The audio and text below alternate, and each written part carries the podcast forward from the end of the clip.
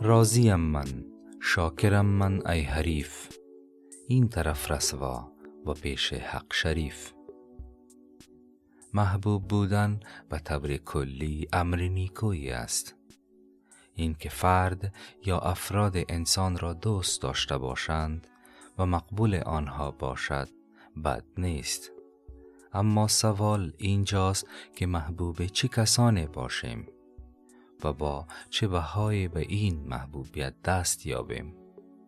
آیا محبوب هر انسان بودن یا دل عده را به هر قیمت و دست آوردن همیشه امر نیکوست؟ آیا به هر بهای عده را خوشنود و راضی کردن کار حقی است؟ مولانا در باب محبوبیت ارجیت را به خداوند می دهد نه به فرد یا افراد که مورد توجه آنان قرار گیریم.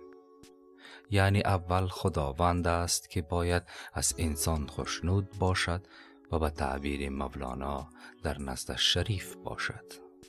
روشن است که خداوند وقت از بندهش راضی و خوشنود است که به هر بهای بیش هر کس و ناکس سرخم نکند. و تنها برای به دست آوردن دل آنها با هزار ریا و دقل عمل نکند. چه بسا کسانی که به نام تحصیل محبوبیت جعلی و جمع کردن مگسان دور شیرینی از هیچ کار زشت و ناپسند عبا ندارند.